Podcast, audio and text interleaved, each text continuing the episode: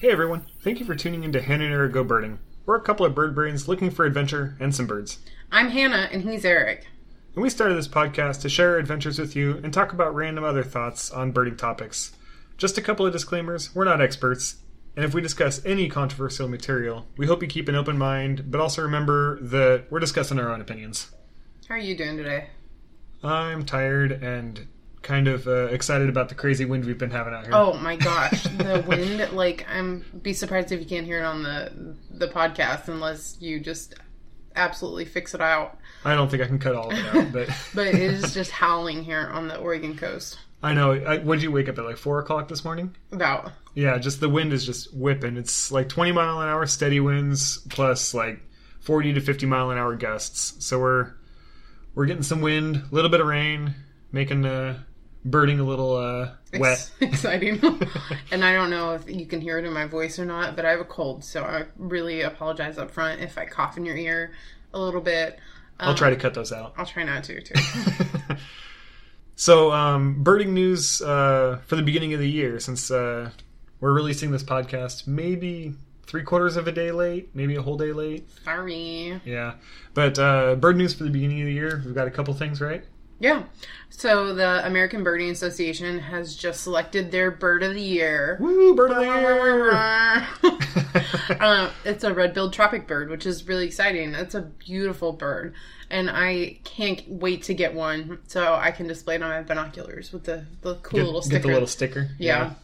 That was like the worst part of getting a new pair of binoculars is that I couldn't transfer the sticker. I know, you can't, you can't, you can't pull those things off. They, we, yeah, just doesn't work. But you know, upgrading to some Zeiss, I can't.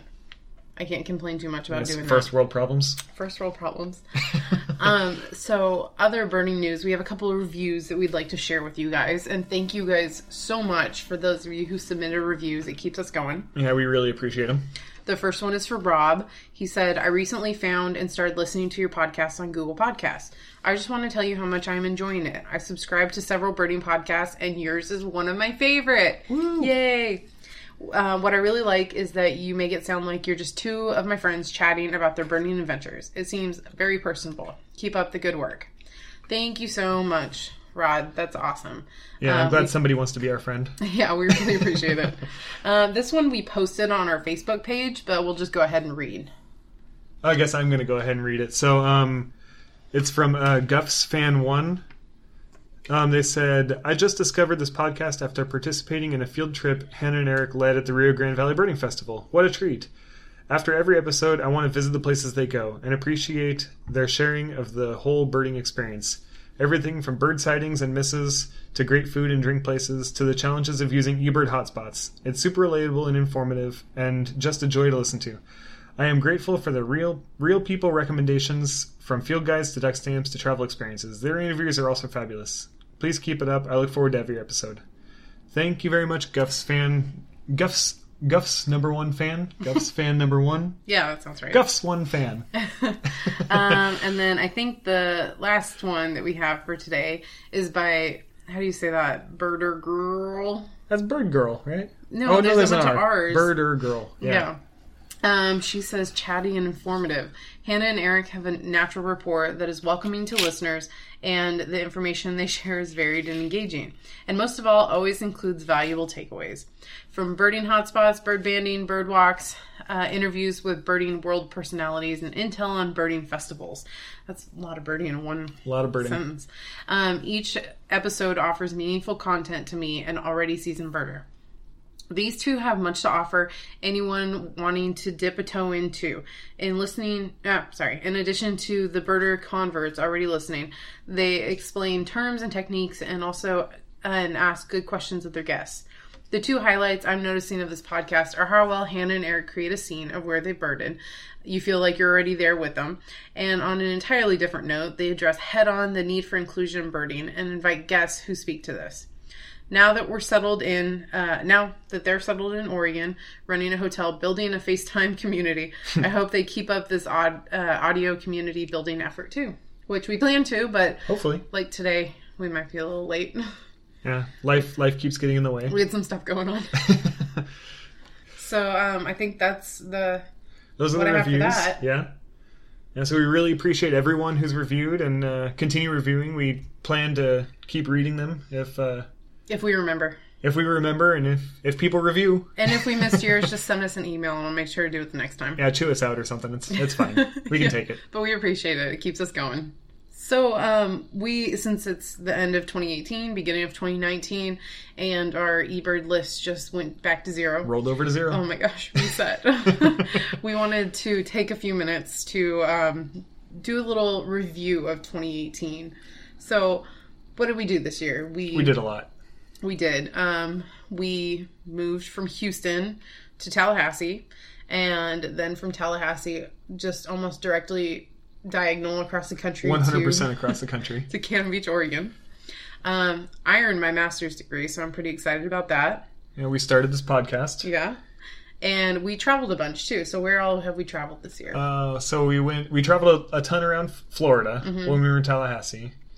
We uh, took a cruise down to Cuba. Mhm. We went on a pelagic trip um, Oh, out yeah. of uh, Cape oh, Canaveral, Cape Canaveral. We went on a pelagic trip out of Cape Canaveral. Um, Ecuador. we went to Ecuador for, for two weeks. Yeah. Um, I, you know, one of my favorite things about living down in Florida was traveling to some places that we I never really thought of going, like in Alabama at the Eufaula Yeah. National Wildlife Refuge. Yeah, we would have never gone there if we weren't living living near the area. That place was so cool, and different places in Georgia, like the Savannah Prairie National Wild or Savannah Preserve, I think it's just Savannah National Wildlife Refuge. whatever. That place was really cool too. So, what, what was your favorite moment of 2018? So my favorite moment um, was probably when we first saw Limpkin at Disney World. So we are big Disney people too, and we got annual passes when we were at, in Florida because I finally could. Yeah, we did. so we decided to, and um, it just brought up this moment that seems so ridiculous about burning and just made me laugh out loud as hard as I could be, and probably scare a bunch of people because it just made me think of how b- ridiculous burning is. So in 2016, we were living in Houston, and my parents invited us to go to Disney World with them for just a vacation. And so we did. We were in Disney World for about a week. Yeah, I think a week. Yeah, and one day we took off early to do some birding first, and uh, we went out in search of a limpkin because we didn't have a limpkin, and searched on eBird trying to figure out exactly where to go. Um, we found a couple like neighborhood ponds that didn't have access to non-residents. We drove around like all these neighborhoods, and like one place is like, yeah, you can't come in here unless you have unless you live here, and yeah, there, we there was a couple spots we stopped at that the, the security guards turned us away. we weren't having much luck. So, anyways, um, we decided to go a little further outside of our circle of where we were trying to go to some oh, this lake. I I have no idea how to say it. It's Lake Toho Pecalaga. Tohopekaliga. Sure. Anyways, it's uh, the, If, if you're from Florida, you can correct us. it's like, the Kissimmee Lakefront Park or something like that. yeah, Um, but we were we got out of the car, we walked over to the lake, and there's Limpkin right there. Which great, you know, we watched it for a little while, checked it off our list, and so that was in 2016. Um, so we worked so hard to find that bird, but when we were in ten different stops before you finally get to one, and then we see one, and it's like, oh my gosh, finally. yeah, so then fast forward to 2018, we're at Disney World, we're taking the ferry in between Epcot and Hollywood Studios mm-hmm. just to like go to the other park, and a Limpkin jumps on board. and just rides the boat the whole way Oh between gosh. the two parks. Hor- the horn blaring from the ferry and everything, and it doesn't bother it. It's just like riding along. Just couldn't help but laugh out of the ridiculousness of it. Yeah, so that was that was that was pretty ridiculous. What's your favorite moment from 2018? So probably uh, the human power challenge, and in 2018, it must have been like an eruptive year for Bobolinks because I had never seen one before. It was we were waiting waiting to get it. We'd heard a couple reports of one some, and then we saw two or three that that day during the challenge At and then- Galveston Island at Galveston Park. Island State Park, and then pretty much from then on, it was every every couple days we'd see another one. We see another one. We see another one. And it was like I've never seen one ever, and then all of a sudden, boom, boom, boom, boom, boom, bo- bobolinks everywhere, and so I guess They're- that was a they pretty were good like moment. ants at that point. It's I like know. you see one and you just keep seeing them. Yeah, seriously. So it was a crazy year. yeah, we did a lot of stuff. Yeah. Hopefully, we can do a lot of stuff in 2019. Yeah, and we are so glad you guys are out there in the podcast universe listening to us and all our craziness. So it's been about six, seven months since we started this, and Yeah, I think so. we're so thankful you all are there.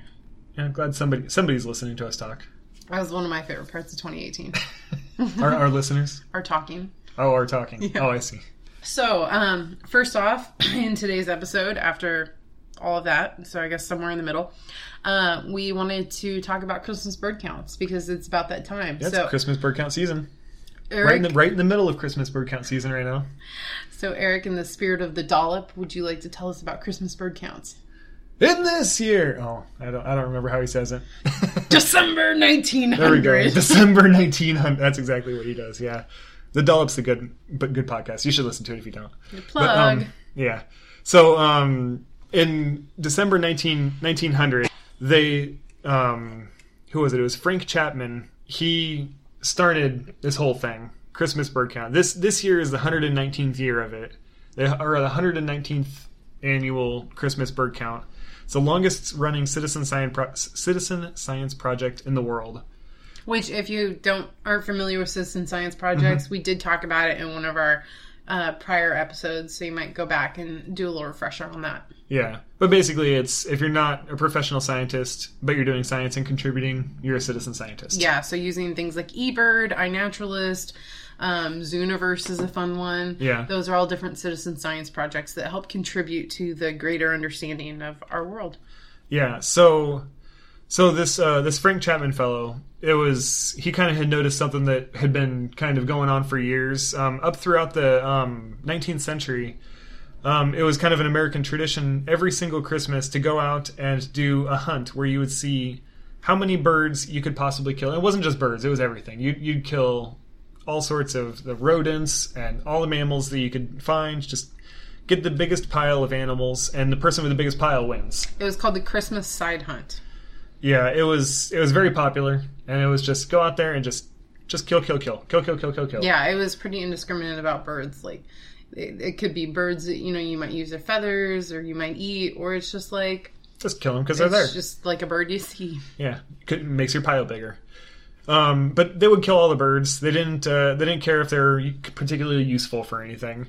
Um, but Frank Chapman, he he decided with a group of um, what ended up being uh, 27 other um, indi- or 26 other individuals, I guess, um, to uh, start this thing that he called a Christmas bird count, where on Christmas Day they went out and counted rather than shot as many birds as they possibly could.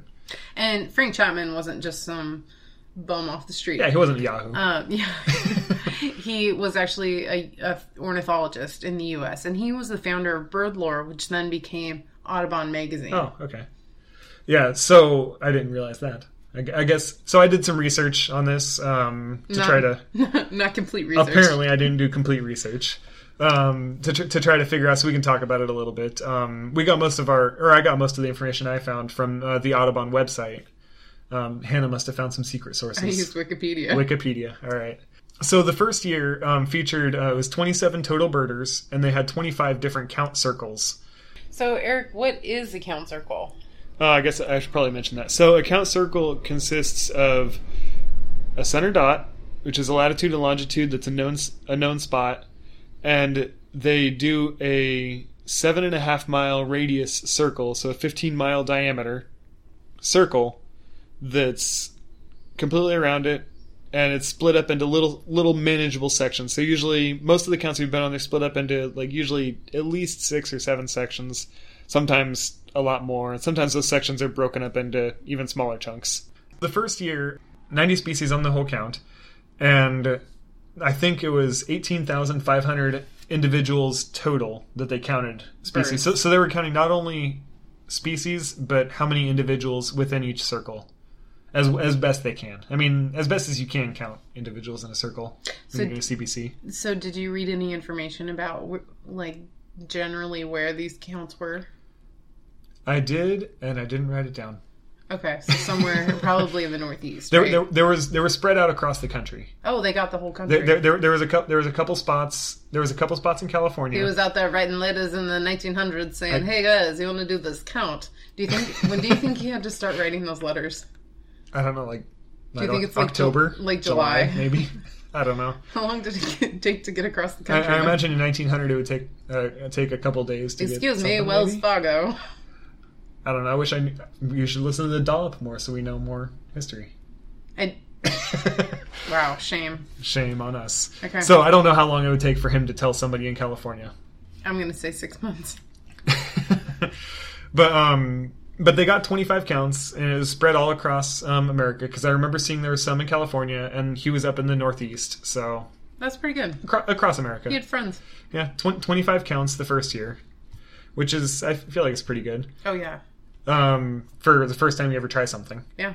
Um, but the greatest, so that that was the first one, and then the biggest single day count for him was back in 2005 at the Mad Island um, count down on the Texas coast, the Matagorda Matagorda County Mad Island Marsh count. So it's it's like one of the highest ones usually every Yeah, year. I mean- Anyways, they they have huge numbers of species, but their their top year was 2005 with 250 species. That's insane. 250 species. That's like double everywhere else we go. so that, they they they're insane. So that was that was that's the greatest count in America, but uh, the greatest worldwide count was uh, not. It was just a couple years ago in 2013. Um, down in, uh, I guess it was. In, it must have been in Ecuador. It was in Ecuador. It was on the eastern slope of the Andes, um, in the area called Kasanga Narupu. Narupa. Narupa. Yeah. And that was actually, I think, really close to where we stayed in. Uh, In Guango and No, San it was San Isidro. Yeah, because Cosanga was where he took us to see the torrent duck. Oh, you're right. Yeah. So, So- it's it's got to be real close to where we were at then. Yeah, so actually, I wonder if Pablo, our guide, if he was uh, in on that day because he was telling us about different Christmas bird counts that he's done. Yeah, because he's a compiler for one of the areas. I think is what he was saying. Mm-hmm. Or maybe he's a compiler for a, for a section of one of the circles. Um, I don't know about that, but man, what like kind of amazing distinction would that be to be like? Seriously. I was part of the biggest bird count ever. Did we say how many birds? No, it was so they had 531 species. so more than twice the highest count 531. the U.S. Like 250 sounds like a lot, and Yeah. then and then you go down and have 531. oh my gosh, that's, That's- just absolutely insane. That's bananas. That's bananas. That's bananas. Would have been a lot of fun.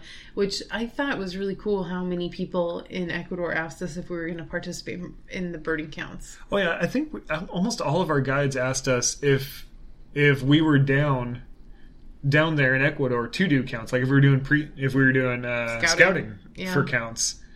And it's like that's that's pretty awesome that the they're that into it that they have people that come from outside of the country and people or they expect people to come from outside of the country to be participating in their counts. Like I can ID a couple birds down there, but I think I'd be absolutely Oh useless on a Christmas I- bird count. I feel the same way. Like I can I can spot them, I can identify a handful of them on my own, but Oh, but calls, man. the calls, no. so many new calls to try to figure out. Yeah, that would be insane. Yeah, So, um, last year the Christmas bird counts had about two thousand five hundred eighty-five counts throughout the Americas. which- versus the twenty five that it started with. Yeah, so th- last year there were just under 77,000 participants in those 2,500 counts, which just is incredible. That's a lot of people Yeah. counting birds. And they totaled uh, a whopping 2,673 species. So a bit more, that's about a N- quarter, 90, 90 species in the first of the count. species. Twenty six thousand in that count. 2,600. Twenty six hundred in that count. That's incredible. That's a like, lot of- that's a what lot of has birds. happened in the last 119 years. People have really got on board with this thing. This this Birding. thing, this thing they call the Christmas bird count. Birding, I think it's going to happen. We should buy stock in it. I'm Are you some sort of old timey reporter? Yes, I wish. Okay. um, so in that whole crazy count, there were about 59 million individual birds that were tallied last year, and that, like we've been comparing, that's compared to about 18,000 the first year. So Yeah, it's just We're we're counting the birds. it's happening. The birds have been counted. and the Christmas bird count is administered by the National Audubon Society, which I don't know who does it in these foreign countries. I don't. I I was a little bit unclear on that when I was reading through. But stuff. I'm sure they have a similar sort of thing. Probably. At least similar to the American Birding Association, I would imagine. I would imagine so. Um, so that that's great that they've taken it on uh, as well in other countries. And the purpose of it is to provide population data for use in science and especially you know conservation biology. Though a lot of people they participate in it for recreational purposes and just general bragging rights. Yeah, to say that I participated in 16 CBCs this year. Well, when we were part of the ornithology group in Houston, um, they had a drawing, Yeah, and you got a ticket for that drawing for however many uh, Christmas bird counts you'd been on. Yeah, and there there was some people that had like nine tickets and stuff, ten tickets, and it's Like- like they found that they were able to travel to that many CBCs in Texas. That's crazy. Yeah, I guess they they were actually retired, not trying to work and bird at the same time. Yeah, right. Yeah, so I was I was reading an article um, about last year's count, and they mentioned a count um, a count circle called uh, Prudhoe Bay, Alaska, and they said something about it having only one species, and I was like, all right, I have to I have to look up this. What, how does a count only have one species? It's gonna be a goal. a com- uh, no, it was, it was a common raven. ah, A common uh, it had common raven was the one species on their count last year, that's crazy. which that would that would be a rough count. You go out there all day. I don't know how long they actually spent out in the field, but you go out there all day and you find one species. Oh, what if you saw like ten thousand of them though? What if you only saw one individual? you saw one individual of one species. That would would- kind of suck. That'd be insane. So it's it's the northernmost count in the United States, and it's the second most northerly count in the world. Like they didn't they didn't mention anything about that. I was just looking on the map and and was kind of comparing it, like latitudinally, and it's is that a word latitudinally? Sure, you just said it, didn't you? Yeah. Anyways, the um, it was pretty much the most northerly, and then I scrolled over to the east and saw that there's one in Canada that was a little bit further. so the second most northerly count. It's it's way up there. So I guess that kind of makes sense why they don't have that many species. Yeah. We'll have to go do that one someday. Yeah. I'd, I'd like to do the northerly most. Well, we could just do both. Yeah, I guess we do both. I mean, how far apart are they? They're pretty far. It was. It looked like a good couple thousand miles. It's not just like 15 miles, and then it's like we're the No, northernmost. it's, it's like the east side of Alaska versus Canada, or the east side of Canada versus Alaska. Oh, so okay. it's, it's a long ways away from each other. maybe two separate years. Maybe. We yeah. can stand the So cold. yeah, it's, it's probably pretty chilly up there. Probably. I imagine in the middle of winter. Talking about Christmas bird counts and participating and people being competitive and bragging rights and everything. So I have only participated in seven. We've uh, You sound so down about that. I do I know I feel, I feel kind of like well there's some people that do like seven a year. You're so competitive. Oh my I know, gosh, I don't just know. let it go. I can't stop. So over the last six years, I really need to step it up. But um, we haven't. We have one more plan this year, so that'll that'll bring me up to eight. Um, on January fifth, um, we're going to be doing the. Um, it's our anniversary, Woo, sixth anniversary. our sixth anniversary. we got So- married on World Bird Day because Yeah. we're that big a nerd. because we're weird. Yeah. um, but we're going to be doing the Portland, uh, the Portland, Oregon CBC, which uh, is in Northwest Portland. And I was looking at the at the data from last year, and it had the second most number number of observers recorded for last year. I think it was like 100 and 151. I That's think. crazy. That's There's a a, lot. lot, a lot of people, but there a lot of them were people that were observing from their backyards and stuff, not actually That's uh, helping. no, they're helping. I'm just I'm just saying that they they didn't meet up at the meeting and they were there wasn't like 151 people standing in a parking lot waiting for direction to where yeah, to it's go. because there's like five meetings. Well, um, just to make you feel a little bit worse about how many Yeah. bird counts you've What- what done, you gonna do? I've done ten, yeah. Okay. and I've led three. so there. well, look at you go. Aren't you sophisticated? So um, we did do a Christmas bird count, and This year so yeah, far. in preparation for this, we're doing two this year. Uh, in preparation for this, and we didn't even say what the dates are that Christmas bird counts are held during. We didn't even mention that. So it starts uh, December 14th and goes until January 5th. So we're getting year. in just right under the wire on this last Ja- one. January 5th, last day of the last day of the counts. That count, happens to uh, be a season. Saturday. That works out. Yeah. Convenient for us, I guess. So we did the Dallas, Oregon Christmas bird count uh, about a week or so ago. Was that that was the twenty seventh, right? Sure. I think so. And that one is centered over a spot that's uh, in Dallas, Oregon. In Dallas, Oregon, which is right outside of Monmouth and uh, capital just outside of. Salem. yeah, Salem, which is the capital of state.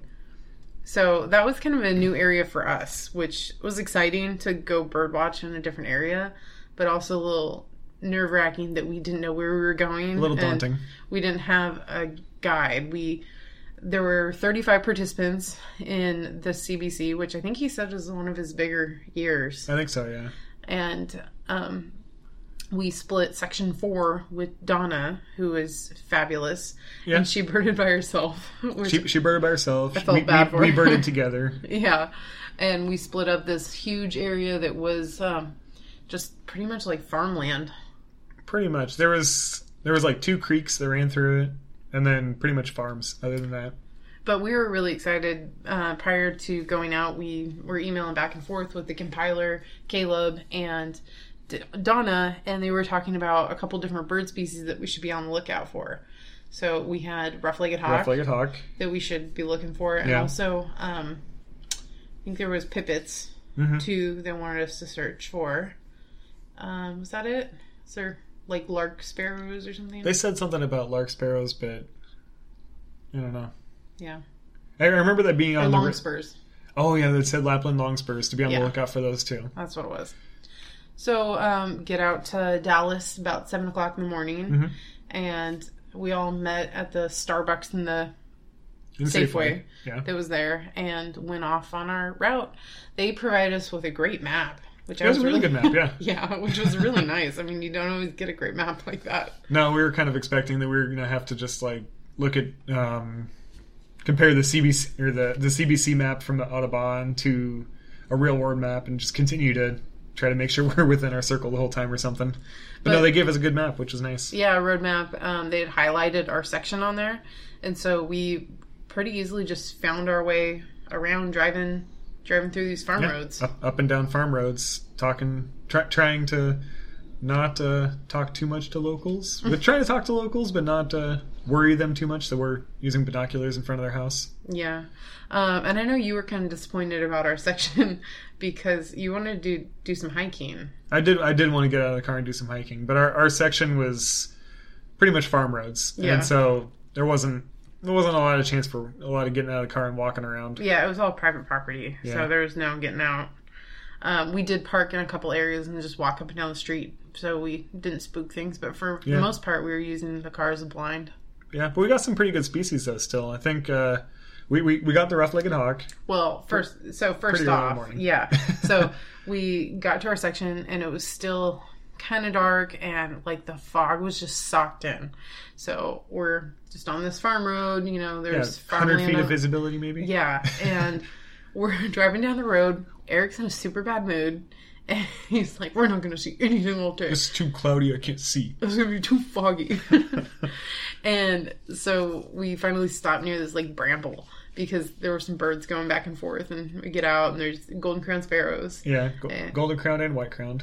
which uh, that was fun to see golden crown because we haven't Yeah. seen them in a long time.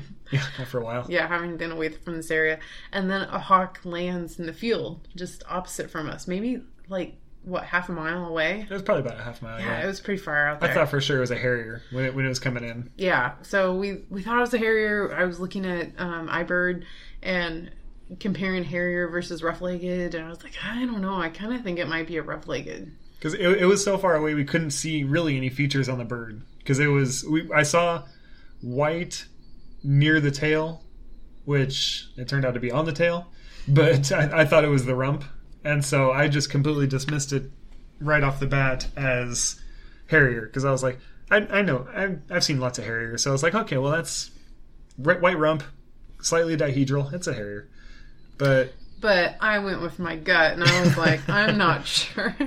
So we turned around and I navigated us to another farm road, which led us a little bit closer to Yeah, the a little bit closer, but by but, then that- it flew. I was gonna say, but by that time it flew and landed in a tree, and it was super obvious it was Oh rough yeah, legged hawk. yeah. Its its wings were out. You could you could see the patches on its the, the dark patches on its wings. You could see the the dark on the um the belly and everything. So it's like, all right, well, this is that's and and while while it was in flight, when we could see it in better light and from a different angle, it was obvious it had the white tail. It wasn't a white rump. So it was rough legged hawk, lifer. It was nice. Yeah, that was exciting. um, so we were yeah on riding that high for Yeah, a little while. riding that high. and kept going along and just like couple birds here, couple birds there. Just, just waiting for things to fly in front of the car, basically. Well, I, I feel like it was kind of like just putting along, hoping for the clouds, the fog to really lift. Like Yeah. we were, we were driving around with the windows wide open, just kind of There's, dri- like- driving slow. 34 degrees out. Yeah, st- stopping at every bramble, getting out and kind of looking around. Hope wait, waiting for the fog to lift, so maybe other things will start lifting off and birds will start getting more active. And then we ran into this field that had, um, like, gosh, like a hundred robins in it. It was Yeah. insane. They were like perfectly spaced out throughout this like corral area. Yeah, And there were a couple starlings hanging out around there too. And I can't remember. There were there were some more white crowns, white crowns. and there was juncos, dark-eyed juncos. And then we saw two swamp sparrows Yeah. right there, and those were the only swamp sparrows of the day. I didn't, re- I didn't realize it was going to be that exciting for the swamp sparrows, or else I would have tried to take a bunch of pictures of Yeah, them. Yeah, right. but right at that time, we did have a local that stopped. Erik went back to go get the car, and I was looking at the swamp sparrow some more. And uh, a local gentleman pulled alongside us and said, "What are you doing out here?" And I said, "We're, we're counting birds." And he kind of gave me a hard time about like, well, are you fish and wildlife? And no, I'm just a volunteer, you know, counting for the Audubon Society, the local Audubon. And we're just out here looking at birds. And he thought about it for a minute and then just said, okay, and drove off. And then when he passed me, it was kind of like he just like gave me the stare down, and I waved and waved and smiled, and he just gave me the stare down and kept on driving. So So that was pretty much our weird interaction of the day. yeah, it, it wasn't. It's it could have been worse, and it's it's just kind of what you get when you go out go out into kind of the farm country. Yeah. people people are kind of protective of, of their land. They they get it in their head. I feel like some people get it in their head that the government's coming to take their land because Well- for birds or for animals are endangered or whatever. But And there was um, fish and wildlife property, like a wildlife management unit, yeah, something. that wasn't near or wasn't far away. Yeah. So it wasn't Basket Slough, but it was something else. No, no, no, it was state state land. Oh, it was a state land. Basket Sloughs National yeah, Wildlife yeah, yeah. Refuge. But but it, it was it was something, but it, it wasn't related to Basket Slough. But it's it's some other reserve land that was real close. so I could see him thinking like, oh, they're gonna, you know, try to take my property Yeah. and put it as part of this unit. But I guess if I don't know. if you're paranoid, maybe like on, if you're on that verge of being paranoid. Well, we don't it. know the politics around there. I have no idea. Never never been to Dallas. Never been to that area. So Speculating. complete speculation. So, anyways, um, because one of our reviews mentioned that we say good things about restaurants, we have to we have to rep where we went for lunch. So, Yeah, um, had to, had to break free because it, it was still foggy even by lunchtime. yeah, like eleven o'clock, we just kind of gave in that we were hungry, yeah. and we stopped at an Oregon staple restaurant, Mm-hmm. which is Burgerville. Burgerville. Yeah, it's a fantastic little diner restaurant. Um, it's kind of like the Oregon version of Whataburger, except Yeah. Burgerville is better. Personally, I think I so. feel like it's cheaper too. it is cheaper. It usually takes longer, It does. It takes but forever, but the it's food good. is so good, I feel. I, I feel like it's worth the wait. and they have really good milkshakes too, which we didn't get because it was freezing cold. It was cold. We didn't. We didn't need milkshakes. We didn't need to cool off. Yeah, but it was kind of funny when we went in there. Erik set down his camera, and he just got a new lens that's ginormous, and we didn't want to leave it out in the car, and so he set it down. And then there's like a group. Like, have you ever been to a donut shop at Mm-hmm. six o'clock in the morning?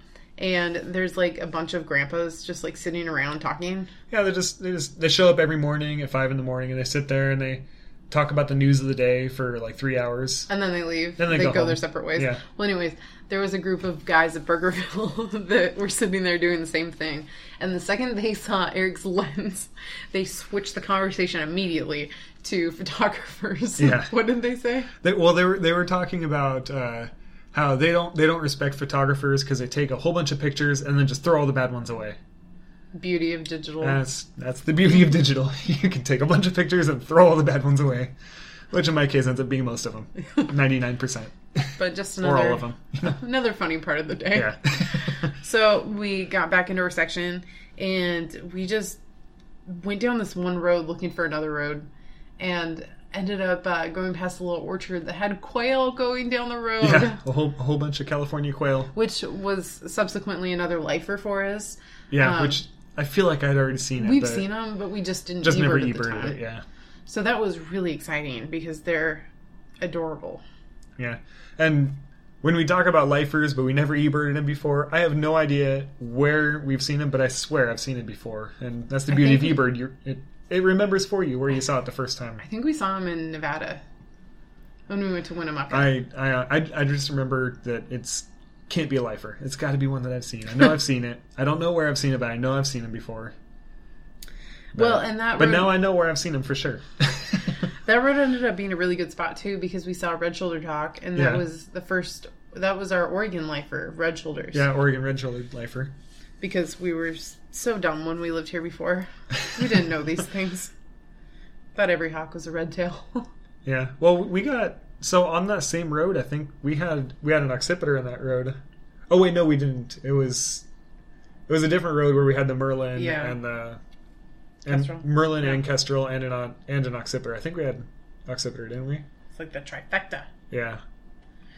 So kept on driving, kept on going. Um, didn't see a whole lot else. And then just about uh, the time we were going to meet up with our section leader, we just chanced down a little road and oh my gosh, stopped off at this little grove of trees Yeah. and that was on the side of a vineyard and just got like everything there. Yeah, that's, that's one of the times that we got out of the car and wandered along because we had the windows down and I think we heard something that made us decide to just pull over and walk it. Well, it's also like habitat where you just look at it and you're like, this is going to be good. This is going to be good. This is going to be a good habitat. But we got orange crown, uh, warbler, yellow rumped warbler there, uh, Lincoln sparrow, song sparrow, um, Red-breasted nuthatch, creeper. creeper. We had a, a woodpecker um, hammering, but we couldn't find it. Gosh, yeah, it never came out. I wish I wish I could have found it because it was either ha- Hairy or Downy. And I don't think they ended up getting a Hairy the whole count. No, they, they didn't get a Hairy, and they they had some Downy, but we didn't have a Downy in our whole section. Mm-mm. But it, it was a it was a small woodpecker hammering, but I just couldn't we just couldn't find it. It was somewhere up in the top of the trees. So about what one o'clock, uh, our section leader Donna called and you know, or no, we ran Mm-hmm. No, we into met, we her. met up to her. Yeah, We, we were driving down the road, and we ended up just saw another car parked on the side of the road, and we are like, "This looks like a birder Yeah, we never met her before. We just pulled over. Yeah. We were like, Are you Donna? Yeah. So we compiled our list together. She gave us some intel on an acorn woodpecker because we need that. yeah. And we gave her intel on the song sparrows. She needed that. Um, and then uh, we were headed towards the acorn woodpecker. That was the swamp sparrow that we gave her. What did I say? Song sparrow. Oh, sorry. Yeah, the the swamp sparrow. We told we told her where we saw the sw- swamp sparrow earlier in the day, and so she headed that direction, and we headed towards the acorn woodpecker because by by that time in the day, really there wasn't much new turning up in our section. So Yeah. we we figured we'd just go around and scout each other's sections essentially. And that was about the time Erik's car um, had a light come on. yeah, I got a got a flat tire. Um, ran over something during the day, so we had to hurry up and get to a gas station, get just enough air in it to get me to Costco to get a flat repair. So that was kind of the end was- of our day. That was the end of birding for the day. But we had 34 species, which I was not expecting the way it started out. It was like, we're going to be lucky with 10. I know. It was just one. One. We have chickadee. We have like one chickadee over there in the bushes. and one sparrow over there. Yeah. Yeah. So it was a lot of fun. Um, Oh, yeah. Definitely fun. yeah, I was really nice meeting everybody. We got the results back the other day from the CBC, and this was the 49th year of the Dallas CBC. About 35 people participated. Um, they had 13 diurnal raptors, which, man, that's That's that's, a- awesome. That's a lot of raptors. Yeah. And 121 species total for the count, which actually ends up being their highest count ever and beat their previous record by five species. That's awesome. Yeah, and we contributed to that. Yes, we add, we added one that they didn't have all day with our swamp sparrow. So I went on my favorite Facebook page, World Girl Birders, and um, put in just kind of a synopsis of our day and included that we were interrogated by a local and, you know, does anybody else have any fun stories that they want to share? And uh, we had a couple. Um, somebody had commented that they were told by one lady to get off her piece of street. So Her piece of street. yeah. Um, somebody says the Cheryl says that she gets interrogated probably at least once a year, and she suggests that the Audubon um, creates a car magnet that you can put that says Audubon Christmas bird count in progress for those of us that participate, so we can put those on the back of our car, and so people know what's going on. I've I've seen people put like they print off on like printer paper and just tape it to their window. And I was talking about that the day of like I should have I should have printed something when driving down these country roads. All these these farmers they don't know what we're doing. They see us pulling up next to their farmhouse, driving real slow because usually they usually have like trees and bushes around Yeah. their house. So that's where we're looking for the birds. We're looking for the birds and the vegetation. And so it, it kind of some people get worried if they don't know what's going on. Um, somebody said that they get questioned um, pretty much every year as well. Uh, this year they had this is Mary. This year they stopped at the nearby Walmart to count starlings and gulls, and then headed over to the nearby fast food place for breakfast. And a cop car followed them into line and waited patiently until we were at the food window, and then pulled up next to them and rolled down the window to ask what we were doing. So again, we explained what Christmas bird counts are and why we had our binoculars in the Walmart parking lot. Um, she's not sure if the cop believed them, but they allowed him to go. so that's that's, a- crazy. That's an experience. yeah, man. Um, so hang in there, guys. Yeah. This is tough. Count the birds. Maybe someday, you know, it'll be such a big thing that citizens Amer- know. America stops for a month and counts birds. that would be amazing. So that's Christmas bird counts in a nutshell. I think. yeah, pretty much everything. Everything you need to know about Christmas bird counts and what we've done so far this year in Christmas bird counts. Yeah, and if you guys haven't participated, of course, the fifth is the last one. So if you're listening to this on the fourth, you might see what your closest one is, and if you have Saturday off, give it a try. We'll be at the Portland Christmas Bird Count, uh, which is being conducted by the Portland Audubon Society. So if you run into us, please come say hi. Um, if but- you recognize us. yeah. if you recognize our voices. Um, mine probably won't sound so sore. It might still. yeah, we'll see. but it's a it's a ton of fun. It's a great experience and great to get to know other people who do this sort of thing. And you know, a lot of times it's obviously it's once a year, and so you get to have a little party afterwards if Yeah. your CBC circle does that. So, um, 2019, man, it's here. Yeah, we're here. And this we- is it. we have a goal. Erik, do you want to tell everybody what our goal is for this year? So we, we have a goal and then we have a bunch of stuff that we plan on doing, hopefully. So our goal is to bird our local patch. So we, we joined a challenge, the five mile radius challenge. Which, if you're on Facebook, you can join it as well. It's at 5MR birding. Mm-hmm. Yeah. And I we, we I shared it. Facebook page. 5MR birding. We Facebook. shared it on our Yeah. Facebook page uh, like a week ago, Mm-hmm. so you can find it there too. Yeah, so it's basically trying to bird bird your local patch. Bird things that are within a five mile radius of your house.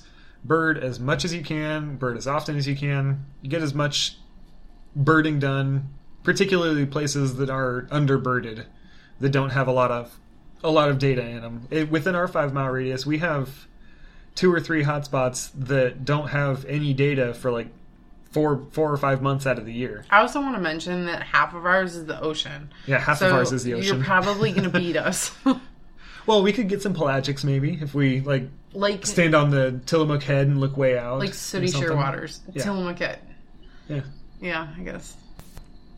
yeah. I don't know, but um, in, in addition to having some ocean in, in our in our circle, we've also we've also got a couple uh, Oregon 2020 locations.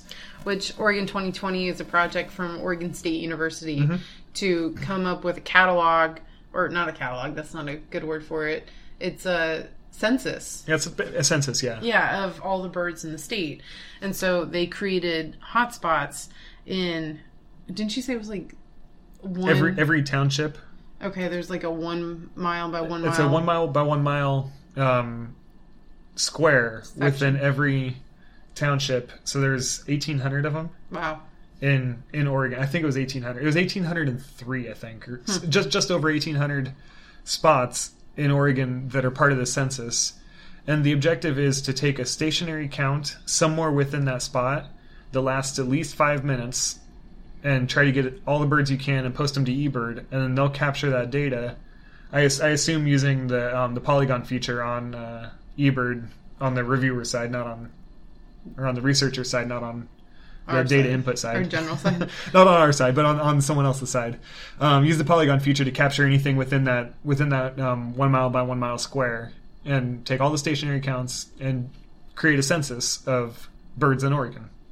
So that's really exciting that we get to participate in that as well. Yeah. Um, we did email the researcher for it and just gave him a heads up, and he was like super grateful. Yeah, he was he was, he was pretty jazzed. Yeah, we uh, he he gave us some guidelines, some uh, which is pretty much the guidelines that are on the website. But just to re- he just reiterated them with us that stationary accounts use personal locations rather than the hotspot, just because it'll give the exact location you're at rather than somewhere within that one mile by one mile.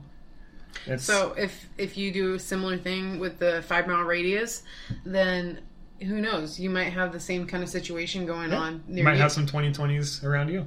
or if you're if, in you don't live in Oregon, you might have some researcher that's trying to collect data. And with the five mile radius thing, how many hotspots do we have in ours? We don't have that many, It but was like ten, right? yeah, it's like 10 or 12 maybe. And so we're going to be visiting those spots a lot yeah. more than we would if we weren't doing those. And so it's giving more consistent data, I think, throughout the year. Yeah. Since we'll be going to it more regularly. yeah hopefully f- fill out those bar charts fill out get get more more data points throughout the year at each of these spots So we'll be talking more about this throughout the year. Also, with the five mile radius um, challenge, there's going to be like monthly challenges too, and it's it's becoming a whole thing. We emailed the person who's putting it together, and she expected twenty to thirty people, and I think she has over two hundred right now that want to participate.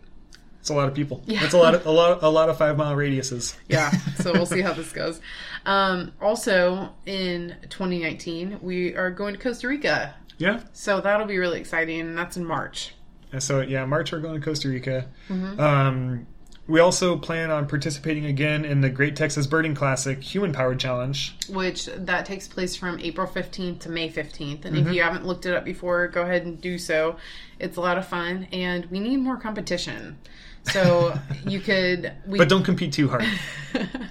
and we'd also be happy to join other people's competitions or uh, challenges as well. There's Yeah, join big some big sits, sits or you know- Texas two steps or something. yeah, something. or big days or something Yeah. like that. We'll plan on being in Texas for a couple days and try to get a couple events going during Yeah. that time. So, hey, if you're doing a big day or something, um, hit us up. We might be interested in helping out. yeah, it, it could be fun. We want to be on winning teams, though.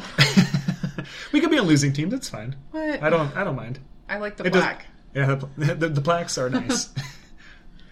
yeah, so we also um, in 2019 we fingers crossed hope to attend the Rio Grande Valley Birding Festival again d- down at the end of the month, down in uh, or in, end of the year in November, My gosh, we're going to Texas twice this. maybe. Hopefully, fingers crossed. That's crazy. Um, yeah, so if you have don't know anything about it, uh, look at our past episodes, and we talked about it a lot. Yeah. It's a ton of fun, and we hope to see you guys there. Yeah, and then we're hopefully going to be able to toss a couple other festivals uh, into the mix. Uh, maybe Space Coast, um, Monterey Bay. Yeah, we um, got to see Debi festival. Shearwater before she retires. I know. Um, Oregon Shorebird Festival. Maybe uh, maybe the Woodpecker Festival over in um, Sisters. Yeah, and that one that one's a lot of fun. Yeah, try to we'll, we'll try we'll try to squeeze some other festivals into the year somehow. And if you guys know of any that we didn't say, you know, we probably don't know about them. So Yeah, yeah. Mes- us message us on Facebook. Put it on. Blast us. blast us. Blast us. So I kind of think that's all we have, right? yeah, I think that's uh, I think that's about Hannah and Erik go birding right there.